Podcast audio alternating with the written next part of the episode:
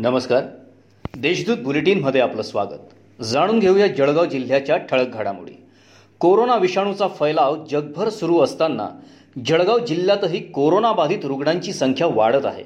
अशा परिस्थितीत भविष्यात जिल्ह्यातील कोणीही रुग्ण उपचारापासून वंचित राहू नये याकरता जिल्ह्यात आतापर्यंत बारा हजार आठशे चोपन्न बेड्स तयार करण्यात आल्याची माहिती जिल्हाधिकारी अभिजित राऊत यांनी दिली आहे. जिल्ह्यात पशुधनावर पावसाळ्याच्या दिवसात रोग संक्रमण होऊ नये. यासाठी प्रतिबंधात्मक लसीकरण मोहीम एक ते तीस सप्टेंबर दरम्यान राबवण्यात येणार आहे.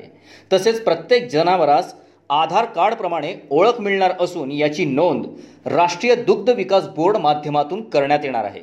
मोहिमेचा लाभ घेण्याचे आवाहन जिल्हा सनियंत्रण समितीचे अध्यक्ष तथा जिल्हाधिकारी अभिजित राऊत यांनी केलं आहे भुसावळ नगर परिषद भुसावळ पोलीस विभाग व संस्कृती फाउंडेशनच्या संयुक्त विद्यमाने शहरात वीस संकलन केंद्रातून सुमारे दहा हजारांपेक्षा अधिक गणेश मूर्तींचे संकलन करून त्या समस्त गणेश मूर्तींची विधिवत पूजा करून विसर्जन करण्यात आलं आहे मूर्तीची कुठल्याही प्रकारची विटंबना न होता त्याचे विधिवत पाण्यात विसर्जन करीत कोरोना आजाराच्या प्रादुर्भावात सुद्धा यंदाचा गणेशोत्सव पार पडला आहे पीक कर्ज मंजुरीसाठी पंच्याहत्तर हजार रुपयांची लाच घेणाऱ्या पारोळा शहरातील गुजराती गल्लीतील बँक ऑफ बडोदा बँकेच्या शाखा व्यवस्थापकासह पंटरला भोवले.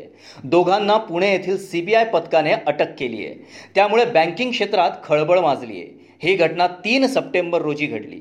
रात्री उशिरापर्यंत या दोघांची चौकशी सुरू होती. जिल्ह्यात गुरुवारी कोरोना पॉझिटिव्ह सातशे त्रेपन्न रुग्ण आढळले. जिल्ह्यातील कोरोना पॉझिटिव्ह रुग्णांची संख्या आता एकोणतीस हजार सहाशे शहाऐंशी झाली आहे. जिल्ह्यात आतापर्यंत एकवीस हजार तीनशे त्रेचाळीस रुग्ण कोरोनामुक्त झालेत. यातील पाचशे तेरा रुग्णांना नुकताच डिस्चार्ज देण्यात आला आहे. सध्या सात हजार पाचशे तीन रुग्णांवर उपचार सुरू आहेत. जिल्ह्यात एकूण आठशे चाळीस रुग्ण दगावले आहेत. या होत्या आजच्या ठळक घडामोडी. याबरोबरच वेळ झाली आहे येथेच थांबण्याची. भेटूया पुढील बुलेटिन प्रसारणात. तोपर्यंत संक्षिप्त बातम्या आणि ताज्या घडामोडींसाठी देशदूत डॉट कॉम या संकेतस्थळाला भेट द्या. धन्यवाद.